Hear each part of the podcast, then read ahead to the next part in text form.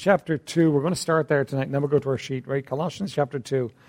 We are looking at victory over the enemy tonight. We've been talking about the fact that he is not as uh, strong as he would like you to think he is, that he doesn't have all the power uh, that he likes to think, you, uh, think he has, and that God has a plan now for victory. But I want you to see, before we even start, that the victory is already won.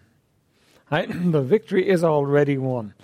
We're in a war, and the worst thing we can do in this war is ignore the enemy and pretend he's not there. And very often, uh, that's what believers do.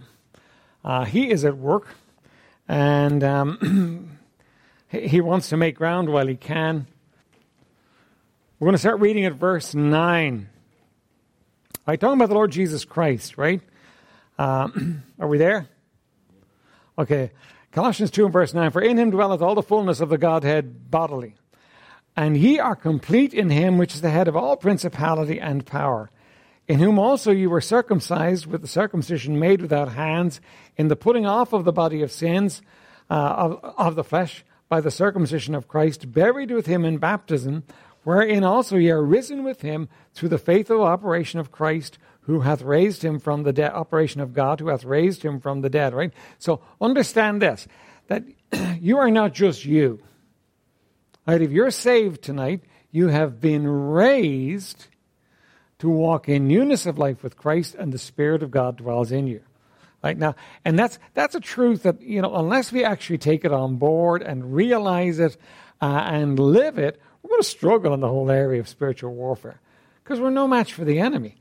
We've got to take on, on board the fact that we are His, that He is risen, that His power is available to us, and we have His strength, because that's the only way we're going to win uh, in this warfare. Now, watch what else it says, though. Um, and you, being dead in your sins and, and the uncircumcision of your flesh, hath he quickened together with him, having forgiven you all trespasses. Quicken there means to bring, brought, bring to life. He has quickened you, brought you to life. Blotting out the handwriting of ordinances that was against us, which was contrary to us, and took it out of the way, nailing it to his cross, right? So he dealt with the law. It was dealt with. I'm not living under the law today. What am I living under? Pardon? Grace? What am I, how effectively, how does that work out in my life? What, what am I doing as far as the law is concerned? I'm living under the Spirit, am I? Walk in the Spirit, and you will not fulfill the lusts of the flesh. Christ is the end uh, of the law to everyone that believeth, right? Uh, so I'm walking in the Spirit, and as I walk in the Spirit, you know what? I do not have uh, the, the law is not my focus. The Spirit is my focus. As I walk with the Spirit, walk in the Spirit, He keeps the law. I'm okay. I'm doing doing good, right? But that's where, where I'm at. I'm walking in the Spirit. The ordinances and all the rest of it uh, are gone in that sense, and I'm walking in the Spirit, right? And look at verse 15 and having spoiled principalities and powers, he made a show of them openly, triumphing over them in it. Now, what are principalities and powers? What's he talking about there? Pardon? Okay. The devil, principalities and powers. We'll see it. We're going, to, we're going to go to Ephesians chapter 6 later on, and we'll see it in Ephesians chapter 6. Uh, but uh, principalities and power, he's talking about the enemy. Right? He spoiled him. How did he spoil him? What does it mean to spoil, by the way? He destroyed him. How did he destroy him? The cross. Remember the cross? The cross is, cross is the most significant moment in history for a whole bunch of reasons. I'm not sure that we even understand all of them. But one of the reasons it's significant is because the enemy was routed. Remember, he thought he was getting it his way. He thought that if he put Jesus on the cross, that was it. He was finished and he would win. That was the plan. He was going to kill God and then he'd won.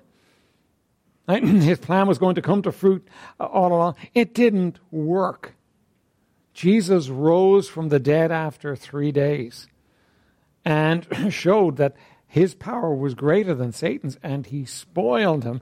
And he's making a show of it, them openly. See, when Jesus walked forth from the grave, he made a show of Satan. Where do you think Satan was as far as the tomb was concerned on the, uh, on the day Jesus rose? Where do you think he was? Where, where, where would you be if your arch enemy had been buried and he had said he would rise three days later? Where would you be?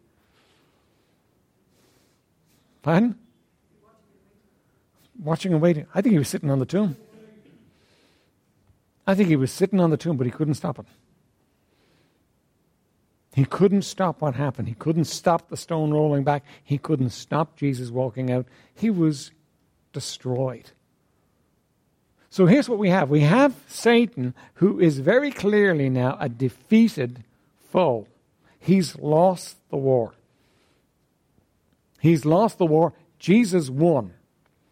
He has lost the war. When it says making a show of him openly, means isn't it, that's the term you would use. Well, say say you were you were um, Roman army and you came and you defeated some king in another land, and how you would make a show of him openly is you would take him back to Rome and you would lead him down that street in Rome. Where they they had a street where they led everybody down. You would lead him down that row that street, and you'd make a show of him openly. I'm bigger than him. I won.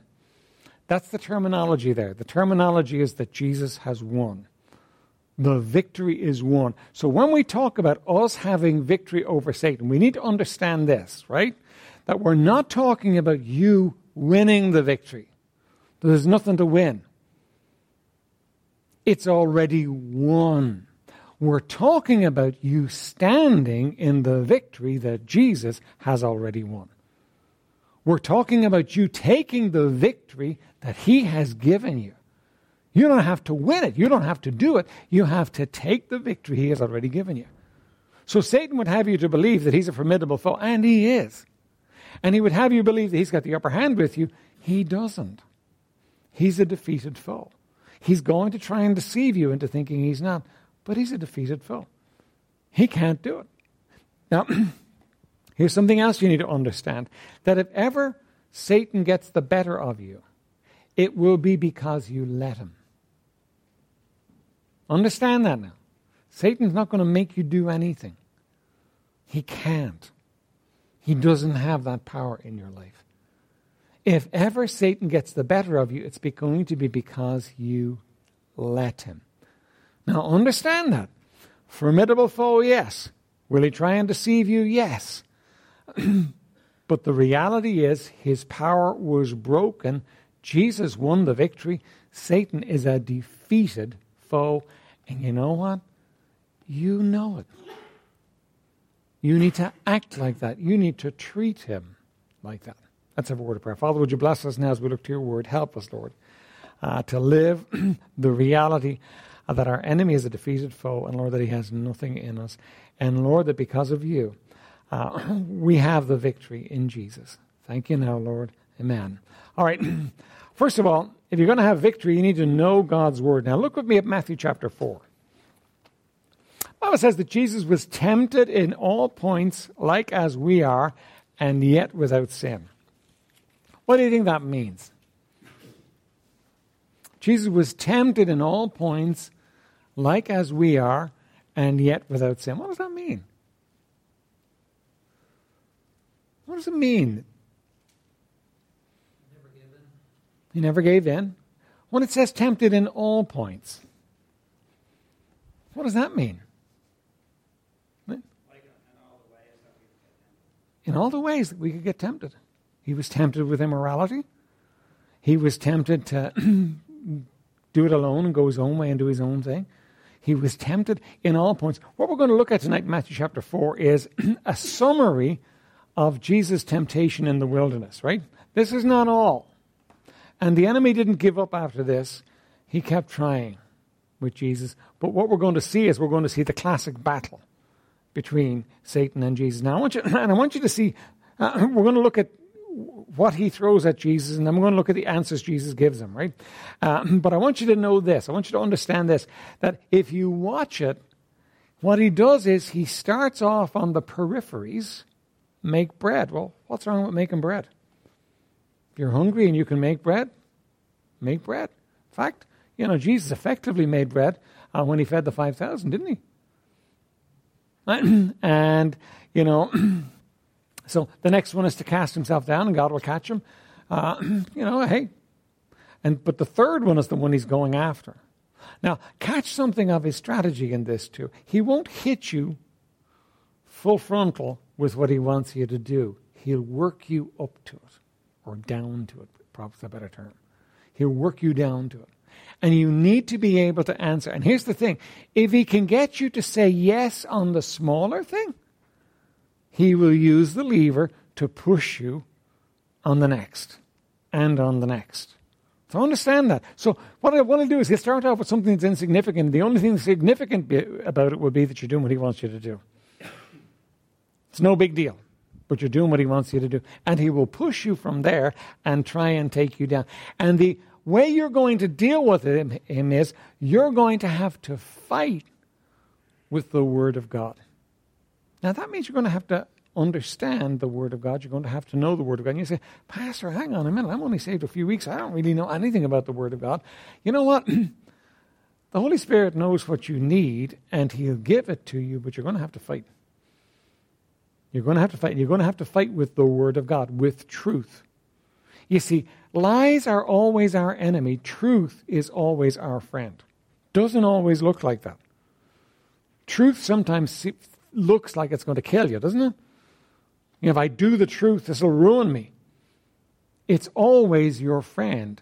Because when you follow the lie, you are always giving the enemy space in your life. Right? truth is always your friend, and lies are always your enemy. Okay, let's delve in. Then was Jesus led up the Spirit into the wilderness to be tempted of the devil, right? Now, why was he, why was he led out into the wilderness? to be tempted of the devil. Come on, you got to wake up. I know it's Wednesday night, but you got to wake up and respond to me here. Uh, why was he led into the wilderness? He was led into the wilderness to be tempted. That was the purpose of it. Uh, the prayer, he was not just going to fast and pray for the fun of it. He was led into the wilderness to be tempted. Why was he led into the wilderness to be tempted?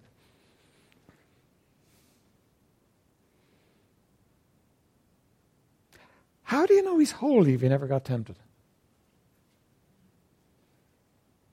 How would you know you're holy if you never got tempted? Temptation is a part of life. We, we kind of wish that there was no temptation that we were taken and uh, the temptation was removed when we got saved, but no, it's a part of life. It's a part of life that God actually uses. He uses it to help you. He uses it to strengthen you. But Jesus is going to be tested now. Uh, he's going to be tested by the enemy, right? And when he had fasted 40 days and 40 nights, he was afterward and hungry. Now, what, what's going on for the 40 days and the 40 nights? He's been tempted. By who? Have you ever been tempted by Satan? No. Jesus was. Satan put everything he had. This was the big one. He wasn't trusting this to any minion. This was the big one. He was going to give, he was going to work him over good. Now, what are the stakes involved in this tempting and this testing? What if Jesus had blinked and sinned?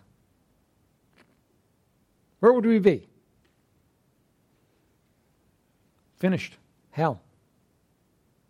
The only way Jesus could pay the price for our sins if he had no sins of his own to pay for.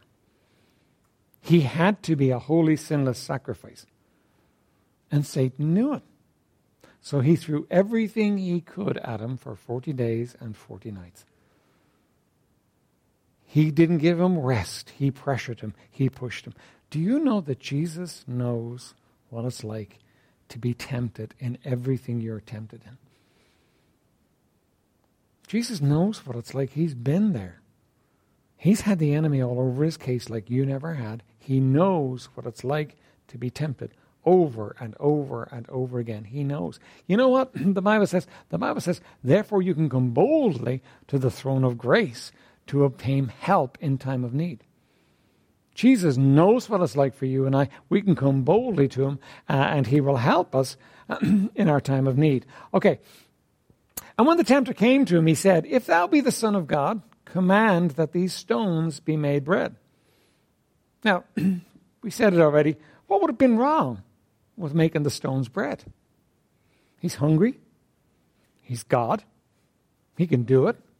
What would have been wrong? It's not a big deal.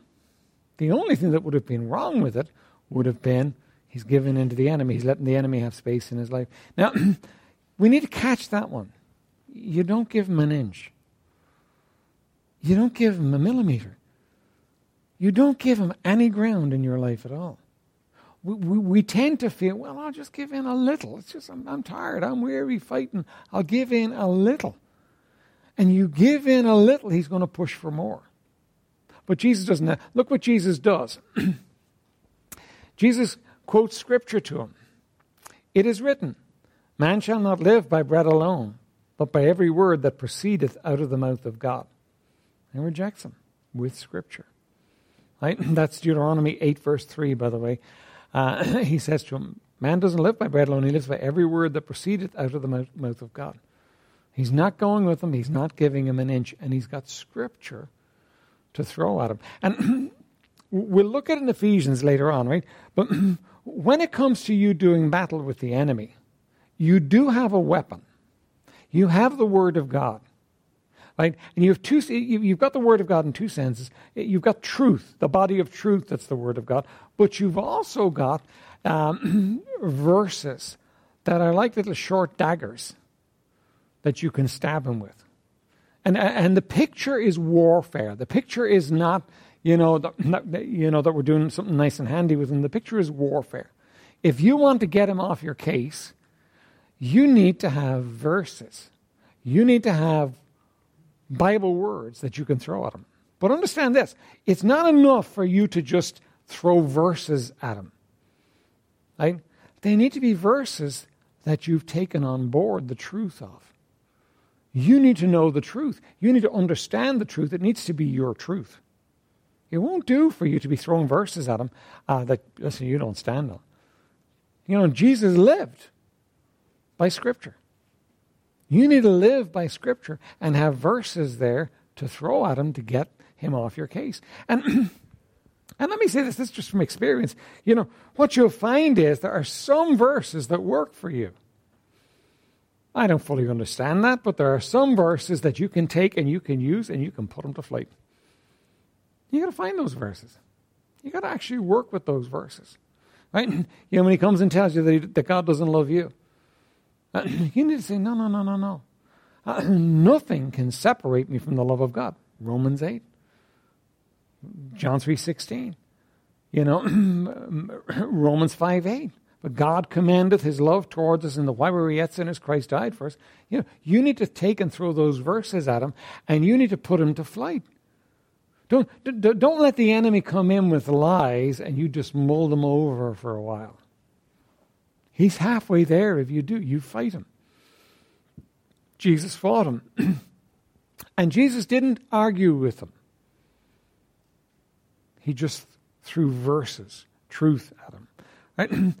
Verse 5 Then the devil taketh him up into the holy city, and setteth him on a high pinnacle of the temple, and saith unto him, If thou be the Son of God, cast thyself down, for it is written, He shall give his angels charge concerning thee, and in their hands they shall bear thee up, lest at any time thou dash thy foot against a stone.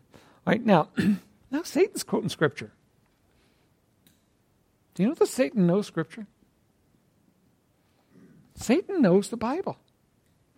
Satan knows the Bible, and he's well able to take and twist it and throw it at you. Um, W.C. Fields, the comedian, he was uh, certainly not a believer, right?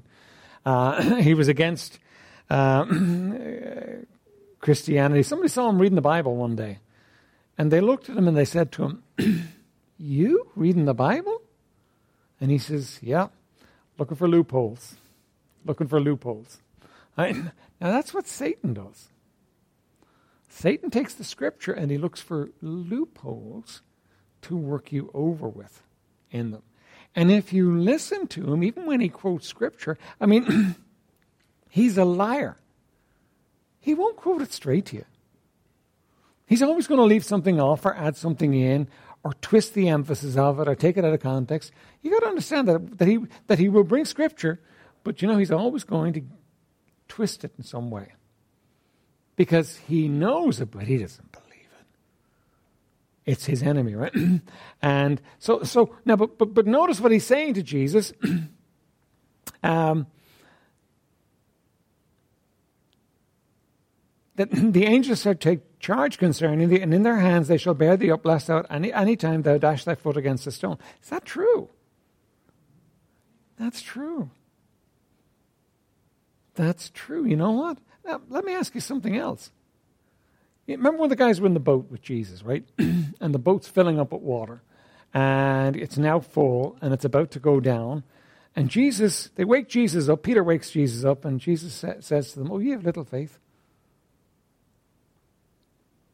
have you no faith? What's your problem, guys? Now, you and I want to scream, don't we? The water, that's the problem. What, do you think the problem is? We're going down and you're asleep. Why is Jesus saying to them that they have no faith? Because the boat couldn't sink with Jesus in it. It just couldn't happen. He came from heaven to do something, and it wasn't in a boat in the, in the middle of a lake. And they needed to understand this just couldn't happen. He expected them to know that. This couldn't happen.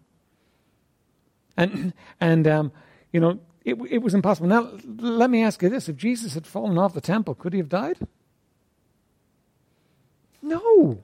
He came to do something. So, what's the enemy doing here? He's saying, prove God. Prove that you're God. Come on, let's see you do it. Let's see you do it. Come on, you, you talk a big talk. Prove it.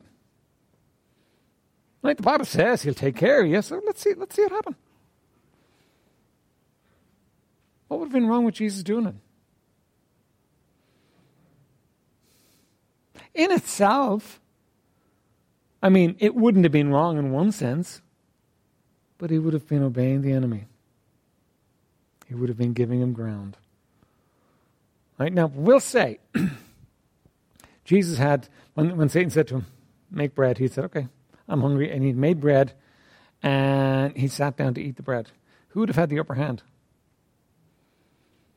Satan would, wouldn't he? Let's say Jesus had thrown himself off the temple and the angels had come and protected him and just lied him down to the ground and he said to the enemy, See, I am the Son of God. Who would have the upper hand? Who would be directing the show now? Satan would. And then he'd be primed and ready for the next one he wants to throw at him. See, the next one is it. And the next one is real complicated and it's a perfect fit. Okay, so understand, he's working him up to the next one. Now, he failed and he failed, so you know what? Uh, he hasn't got any ground to push Jesus on the next one, but he's going to try anyway. Because this is a doozy. This is really a doozy, right? okay. Uh, sorry, verse 7. Jesus said unto him, It is written, Again, thou shalt not tempt the Lord thy God. You have to test the Lord your God. You have to tempt him uh, to do things. Verse 8 Again, the devil taketh him up into an exceeding high mountain, and showeth him all the kingdoms of the world and the glory of them. And saith unto him, All these things will I give thee if thou wilt fall down and worship me. Okay? What did Jesus come to do? What was his purpose? He came to save the world. That's, you know, manward, that's, he came to die and to save, save the world. Uh, spiritually, there's a sense in which he came to take back the world. What did the first Adam do with the world? What did he do with it when he sinned? Who became the prince and the power of the air when the first Adam sinned? Satan did, didn't he? He became the prince and the power of the air. He took over, he won. God gave the world to Adam. Adam, take care of it, have dominion over it, watch over it for me. And when Adam sinned, what he did was he gave it to Satan. And Jesus came to take it back.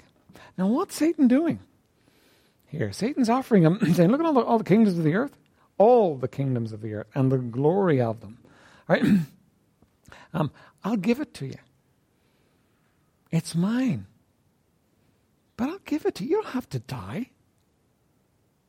You don't have to go to the cross. Now, did Jesus want to go to the cross? No, he would have been crazy to want to go to the cross, wouldn't he? Did Jesus know about the cross at this point?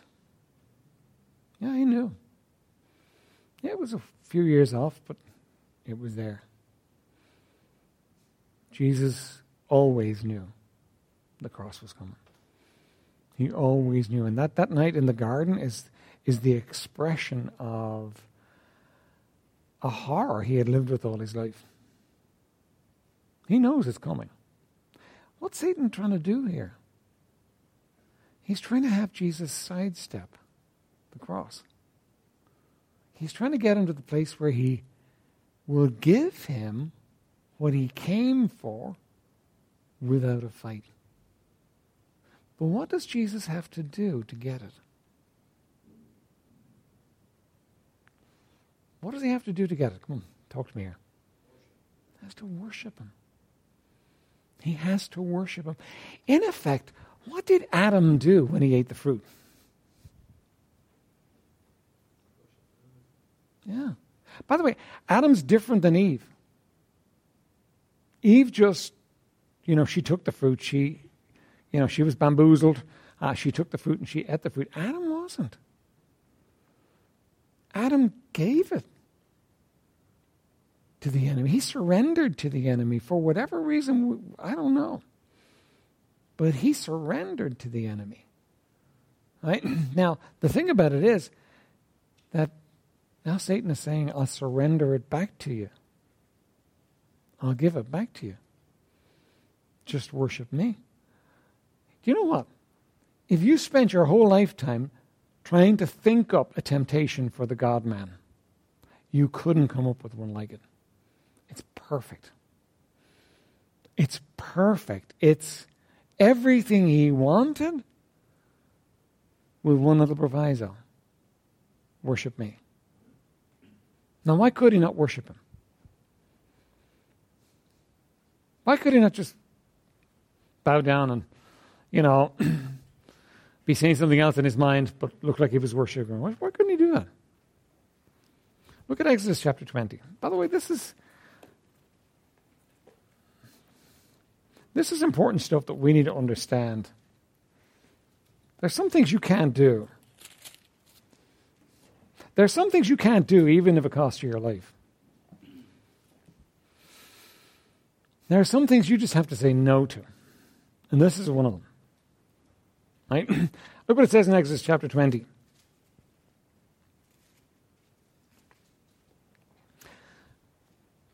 And God spake all these words, saying, I am the Lord thy God, which have brought thee out of the land of Egypt, out of the house of bondage.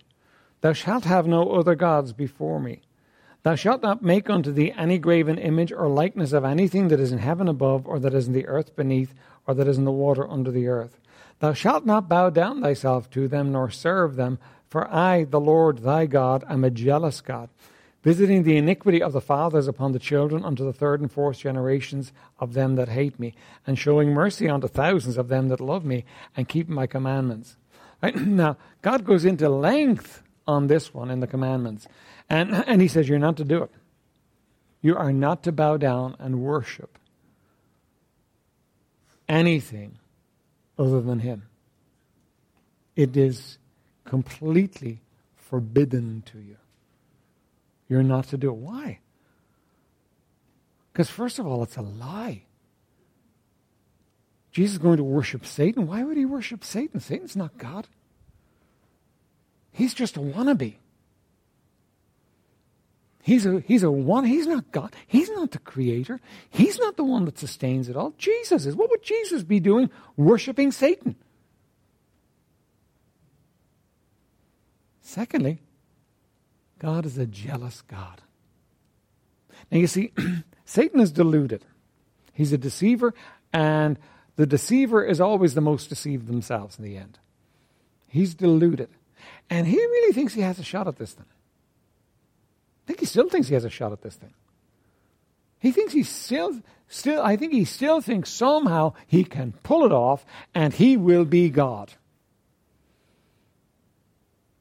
And here's what he's doing he's offering Jesus what he wants so that he can get what he wants. Now remember this, by the way. he's a liar. He wouldn't have given it anyway. Remember that about him. He's a liar. He will never give you what he's promising you. He will do everything he can to get you to give, and then he won't give it. Haven't you, haven't you seen that about him? Hasn't he promised you stuff that he hasn't delivered? Doesn't, when he comes and tempts you, doesn't he promise you joy and everything else that goes with it? And when you get the package, there's something else in the package, but it's not what you thought you were getting. That's because he's a deceiver, because he's a liar. That's what he would have done with Jesus. But Jesus, Jesus would was just on the brink of destroying everything if he had given in here. He would have destroyed everything you got to understand, you, you can't bow down and worship Satan or anything else. You know, that's, that's the, the, the, history of the people of God has always been somebody trying to make them worship something else and them saying no. The three boys that went in the burning fiery furnace. we are not careful to answer you on this thing. Our God, whom we serve, is able to deliver us from your burning fiery furnace. And if he doesn't, he'll still deliver us from you. So we're not going to worship your statue. And that's some things you need to get like rocks inside. I'm not worshiping anything but Him. I'm not going to worship anything but Him. And don't let the enemy inveigle you into worshiping Him in stupid ways, because he'll try that too. Listen, you can only worship the living God, Him only. And if it costs you your life, so be it. You can only worship Him. Jesus takes scripture and he rejects what the enemy is saying to him each time. And look what happens. Then the devil leaveth him, and behold, angels came and ministered unto him. Do you know when you resist the enemy, he will leave? Do you know that? Now, he's not going to tell you that up front, but when you resist him, he has to leave. Part of the reason he has to leave for you and for I is he's a defeated foe. You're defeated. You've got to go. I'm under the blood of Jesus Christ and he's defeated you. You've got to go. And I hope you've had the experience at some point of sensing him go at that point because he goes. Because Scripture is true. And Satan will leave when you stand against him with Scripture. Now, what does that mean to you? That means to you, first of all, you got to know Scripture. And, and, and don't worry, you, don't know all, the, all, all Scripture yet. That, that's fine. You know, what you know, the Spirit of God will use. Secondly, though, it can't be just Scripture that you've blindly memorized. It has to be Scripture that's true for you. And you can win. Little old you can go up against Satan and win. Because your God is greater than him. And every time you win, God says, Great. God says, Great. Amen. And you need to win. Stop giving in to yourself. Stop giving in. Satan will use the flesh, he'll use the world, he'll use temptation, he'll use any number of things against. Stop giving in. Stop telling yourself, I have no option, I have to. Go against him with Scripture, and you'll be amazed that you can win. All right, number two, resist temptation. Look at James 4, verse 7.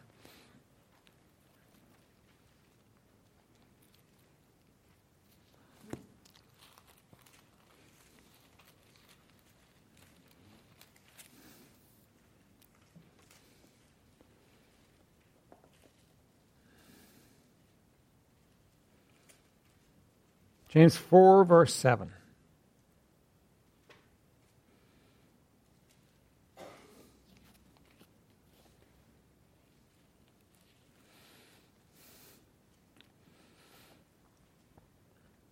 Submit yourselves, therefore, to God, resist the devil, and he will flee from you. Right? so submit yourselves, therefore, to God, resist the devil. Two commands. Sometimes we go with the one command, don't we? Sometimes we go to the resist the devil command. That's, that's not what you need to do. You need to submit yourself, therefore, to God. So, so what does that mean? Ha, surrender to God, yield to God, give yourself to God, right? Can you submit yourself to God and hold on to known sin in your life? Can you? Say it's something that's really important to you. Can you submit yourself to God and hold on to known sin? Let me put it this way. If God says to you, don't do that, and you're doing it, can you submit yourself to God? Can you be submitted to God? No. It's very simple, very straightforward. By the way, uh, it's not 613 commandments, it's what the Holy Spirit has made you aware of. It's what the Scripture, what you've been shown in the Scripture. You know, you've got to submit to God. So, one of the great protections that you have against the enemy is this you walk in submission to your Lord. Everything He shows you, everything He shows you to get right, you deal with and you get right. You don't give the enemy an inch. You don't give him any ground to take in your life. Everything that God shows you is wrong. You go, Yes, Lord, take it away, please. I don't want it. You turn from it. Whenever you don't, you give him ground in your life. Whenever you don't, you give him some ground in your life. And you know what? He'll take the ground. He'll take the ground and he'll build a castle in it. And he'll call it a stronghold and he'll attack the rest of your life from it. That's the way he works. We're not ignorant of his devices. We know what he does. He wants to push you. He wants to take ground. Then he wants to build on the ground. And from the ground, he wants to press further into your life and take other parts of your life. And he's good at it. And we're often very dumb uh, in terms of fighting. You've got to submit yourself to God. You've got to be in submission to God. And by the way, do you think the enemy will know if you're not in submission to God? Yeah, and he'll tell you. He's good. And you know what? You'll have no moral fiber to stand against the enemy if you're living in sin. You just won't. That's why the, the, the, the, most foolish thing in the world, Christians out there who are knowingly living with sin in their lives and saying it's okay, it's fine, God understands, and the enemy is slaughtering them. You're in a war. You can't afford to hold on to anything that God says don't have in your life. You just can't. You say, How small a thing can I hold on to? Wrong question. The right question is, How can I get rid of it? You know, um, Hebrews chapter 12 uh, compares our walk with God to a race, right? And uh, it's an interesting analogy. When you race, you don't race in your top coat and boots. You have on the lightest clothes you can possibly wear. You get rid of everything that might hold you back. You might even lose weight for the race because you don't want to be carrying a pound extra than you have to. And your, your question there when you're running the race is what can I get rid of, not what can I hold on to. Nobody goes out, oh, it's a cold morning, I'm just going to wear my overcoat for this race. You're not going to do very well in the race if you do that. Now, listen, when it comes to sin in your life, it's not what can you hold on to, it's what can you get rid of. Okay, submit yourself, therefore, to God. Now, when you're submitted to God and you're walking with Him, then He says, resist the devil. What does it mean to resist? Say no. Stand against. Don't give in. Don't let him have his way. Just stand against him. No, not doing it. I am not doing it. Now, we're looking in a minute what he'll do eventually if you do that. But the Bible says if you resist, if you say no, he will flee. Maybe not immediately. He's going to try you out, but he will flee. Now, let me ask you a question. Big, deep theological question. Why don't we resist? Why do we give in? Why, why do we let the enemy have his way? Pleasure of sin. We want it, don't we? He's good. You know, he's good. He doesn't come and offer you garlic teas. He comes and offers you ice cream. He comes and offers you just exactly what you want. Remember our designer lusts? Uh, everyone sins when he is drawn away of his own lusts. Our desi- he works out what it is that's going to work on you, and he goes after you with that. And we want it. And he knows it. Now, what happens when you say yes to him? Because we're all experienced of that, aren't we? All done that one. What happens when you say yes to him? What happens when he comes uh, with that sin that you like and you say yes to him? What happens then? No? You're going to end up paying for it. Yeah. In the end, you will pay for it. Immediately, what happens? Say you're walking along with God and you're just enjoying your walk with God, right? And we've all done that too, haven't we? We're walking along, you're enjoying your walk with God, you're enjoying walking in the Spirit, you're enjoying relating to God and so on. And all of a sudden, the enemy comes to you with something, and you go, oh yeah. And you go, you take it. What immediately happens?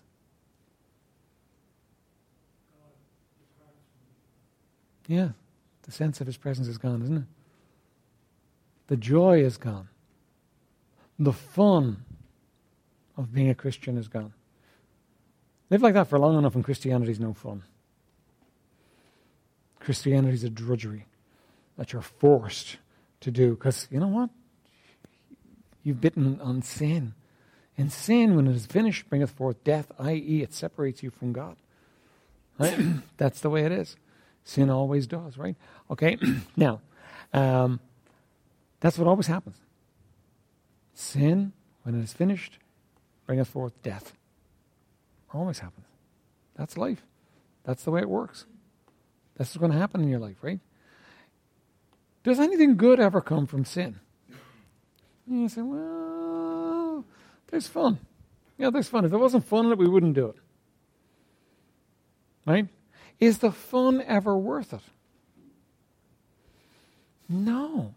Because the sting in the tail is worse proportionally than the fun was fun. Always. So we give in because we want it, but if we would just remember, hang on a minute, I've done this before and it's hurt me, it's ruined me, we'd find ourselves in a totally different place. Don't give in to Satan. Just don't do it. Just don't do it. Every time you give in, uh, it's going to hurt you, and it's going to hurt you bad. Always. And remember this too that as much as you, you and I hate temptation, it's important. It strengthens us. God uses it to strengthen us and to help us to lean on Him. It's an important part of life. That's always going to be there. You're never going to overcome it completely. There's always going to be those times God lets the enemy tempt you, and you've got to resist. When you resist, you're going to get stronger. Right? okay, a last passage. Stay close to the Savior. Ephesians chapter 6.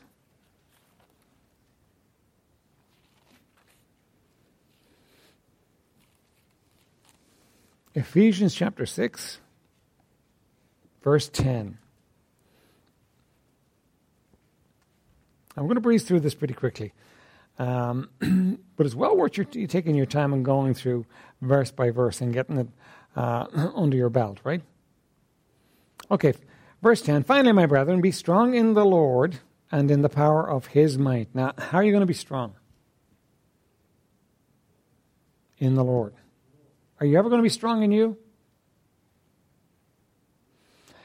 When you're strong in you, you're really vulnerable. And pride is a huge issue for us. We think we can handle it ourselves and we're strong in ourselves, and I'm telling you, He loves that. He loves that because you know what? pride is an abomination with God. Satan loves it though. That's his game. He's proud. He loves it when you get proud and independent, right? So you got to remember, you need to be strong in the Lord and in the power of His might. Remember, uh, John 15, verse 5 says, Without me, you can do nothing. And nothing means nothing. Without me, you can do nothing, right? You, be, need to be strong in the Lord. Put on the whole armor of God. You can't miss any part of this armor. You know, if you were in if you were a soldier and you were in a battle zone and they gave you kit to wear, you know, you'd have uh, something to protect you from bullets, you'd have a helmet to protect your head, and you decided, well, you know what, I, I don't want the helmet. It's hot and, I, and, and it's sticky and I just hate it. I'm not going to wear the helmet, right? Where's the enemy going to shoot at on your body?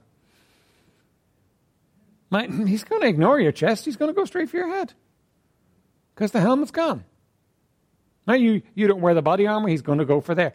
When it comes to the armor, the piece you leave off is the invitation to the enemy. So you've got to wear the armor, right? Put on the whole armor of God. Um, that you may be able to stand against the wiles of the devil. Now, there's a promise there, so that you will be able to stand against the tricks of the devil. Don't feel for a minute he's too big for me, there's no way I can win. You can win. The battle's already won. You can win, so that I may be, so that you may be able to stand against the wiles of the devil. For we wrestle not against flesh and blood, but against principalities, against powers, against the rulers of the darkness of this world, against spiritual wickedness in high places. Now, what that, that's talking about there is the rank and order in Satan's army. You know the way an army has generals and it has lieutenants and it has sergeants and it has captains and it has. It, it, it, it's an organized thing. Satan's army is organized. He couldn't be as effective as he is if he wasn't organized. And he sends people out to deal with you. You may never have encountered Satan, but you know what? You've definitely encountered one of his demons. and he sends them out, the, the, the rank of file, they, they are ordered. Um, principalities, power, there's a structure and an order to it against spiritual wickedness in high places. It's no wonder that our world is swept with evil. It's no wonder there's spiritual wickedness in high places. There's lots of it. There's lots of it going on. um, it's just there. It's a reality, and he's, he's got it organized. See, as far as he's concerned, it's his world. He's not giving it up. He has to. By the way, he's not giving it up. Why hasn't Jesus taken it back? Because he's not ready to. He's not ready to. He's using the enemy still. He's not ready to, to take it back yet. Wherefore, take unto you the whole armor of God, and that's the second time you've got this whole armor of God, that you may be able to withstand in the evil day, and having done all, to stand. God wants you to be able to stand against him and to stay standing. And there are going to be some days when that's all you're able to do. Because he's pretty ferocious when he gets going. But God wants you to be able to, uh, to withstand him and to stay standing. Stand therefore, having your loins girt about with truth Right? Truth is your friend. Lies are your enemy. Truth is found here. This is the body of truth. You need truth. You need to be careful. You need not you need to take your truth from here. You don't need to take your truth from the world. You don't need to take your truth from other Christians. You need to take your truth from here. You need to be a student of truth. And you need to take this truth and you need to internalize it. It needs to become part of you, it needs to become you. That's one of the one of the, the defenses that you have against the enemy. You see, if you have internalized truth and the enemy comes to you with a lie, you go, hang on a minute, that doesn't sound right. That's that's not right. You know, and one of your defenses is going to be the fact that you take on board truth. Now, truth is the black and white. Now, let me, let me, let me give you this. This is a hard world to live truth in. Because this, this world is wired to the moon as far as some of the things it thinks. It is wired to the moon. You got, you know, the whole gay marriage thing. I mean, that's, that's, that's crazy.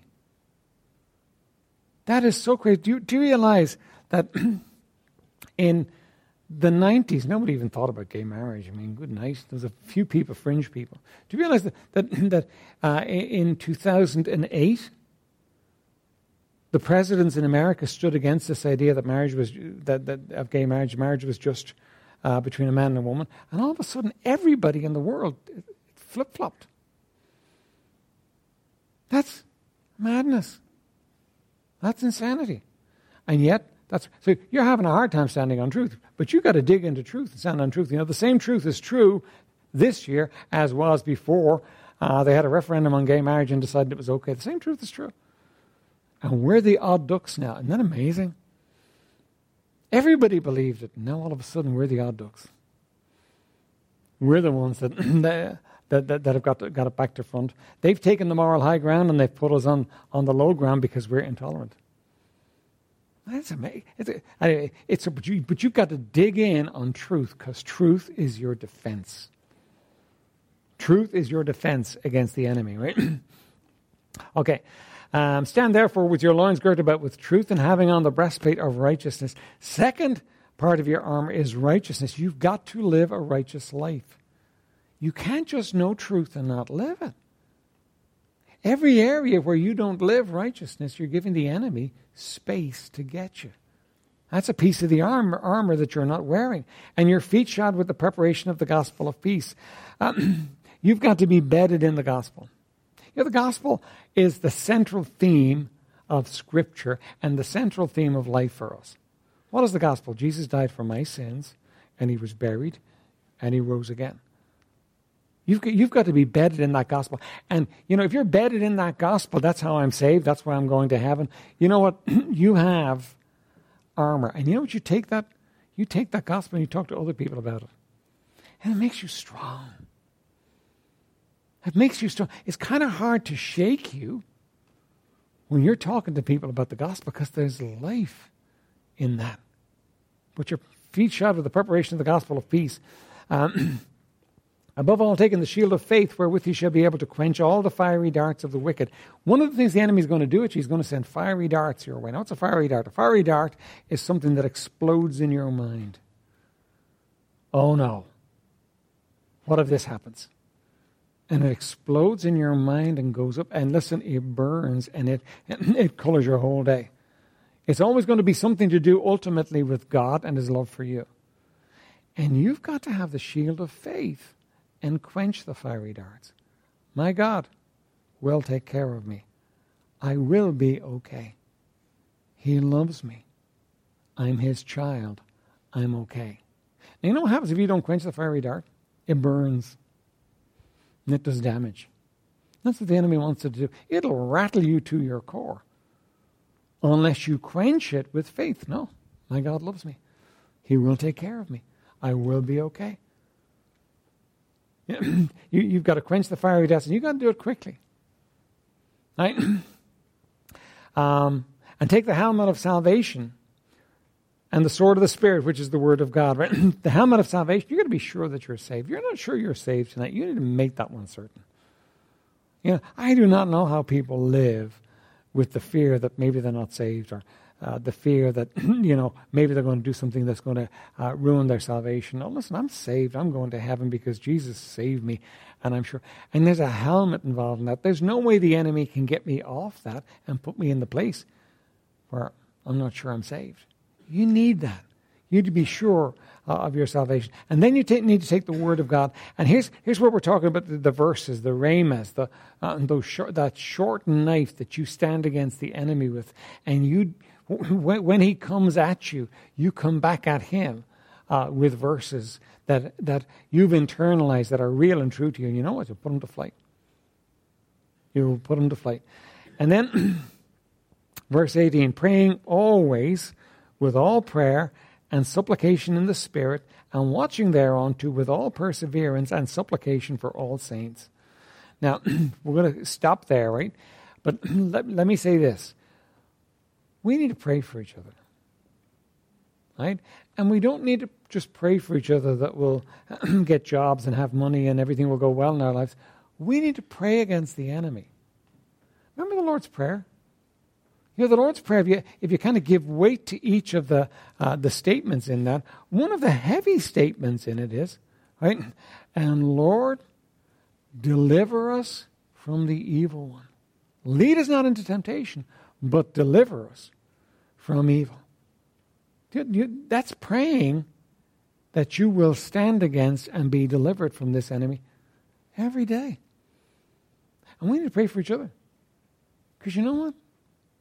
The enemy's got a bunch of vulnerable people in this room that he'd like to take down. We're all vulnerable, aren't we?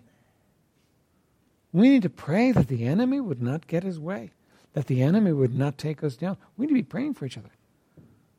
we need to understand we're in a battle, we're in a warfare, and Jesus has won the victory.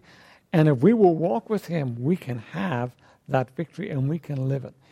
In other words, we can live a victorious life. What, is, what would a victorious life look for? Look like? It wouldn't be a life where you're beaten down. Well, you'd, you'd have times when you were fighting and you looked pretty beaten down, but you wouldn't be beaten down. You'd be flourishing spiritually. You'd be moving ahead. That's what a victorious life would, would look like. And I know the enemy's going to go after you, you and I sometimes, and we won't feel very victorious and we won't look very victorious.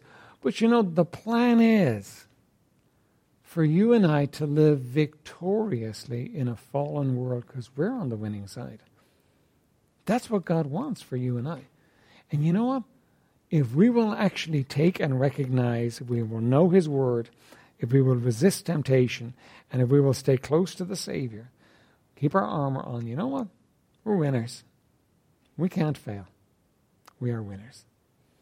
Let's pray. Father, thank you for this evening. Thank you for your people now. Blessed Spirit of the living God. Would you work in our hearts and in our lives that we might stand against the enemy, that we might know victory, and that we might walk in your presence and in your power, and Lord, live those victorious lives. In Jesus' precious name, amen.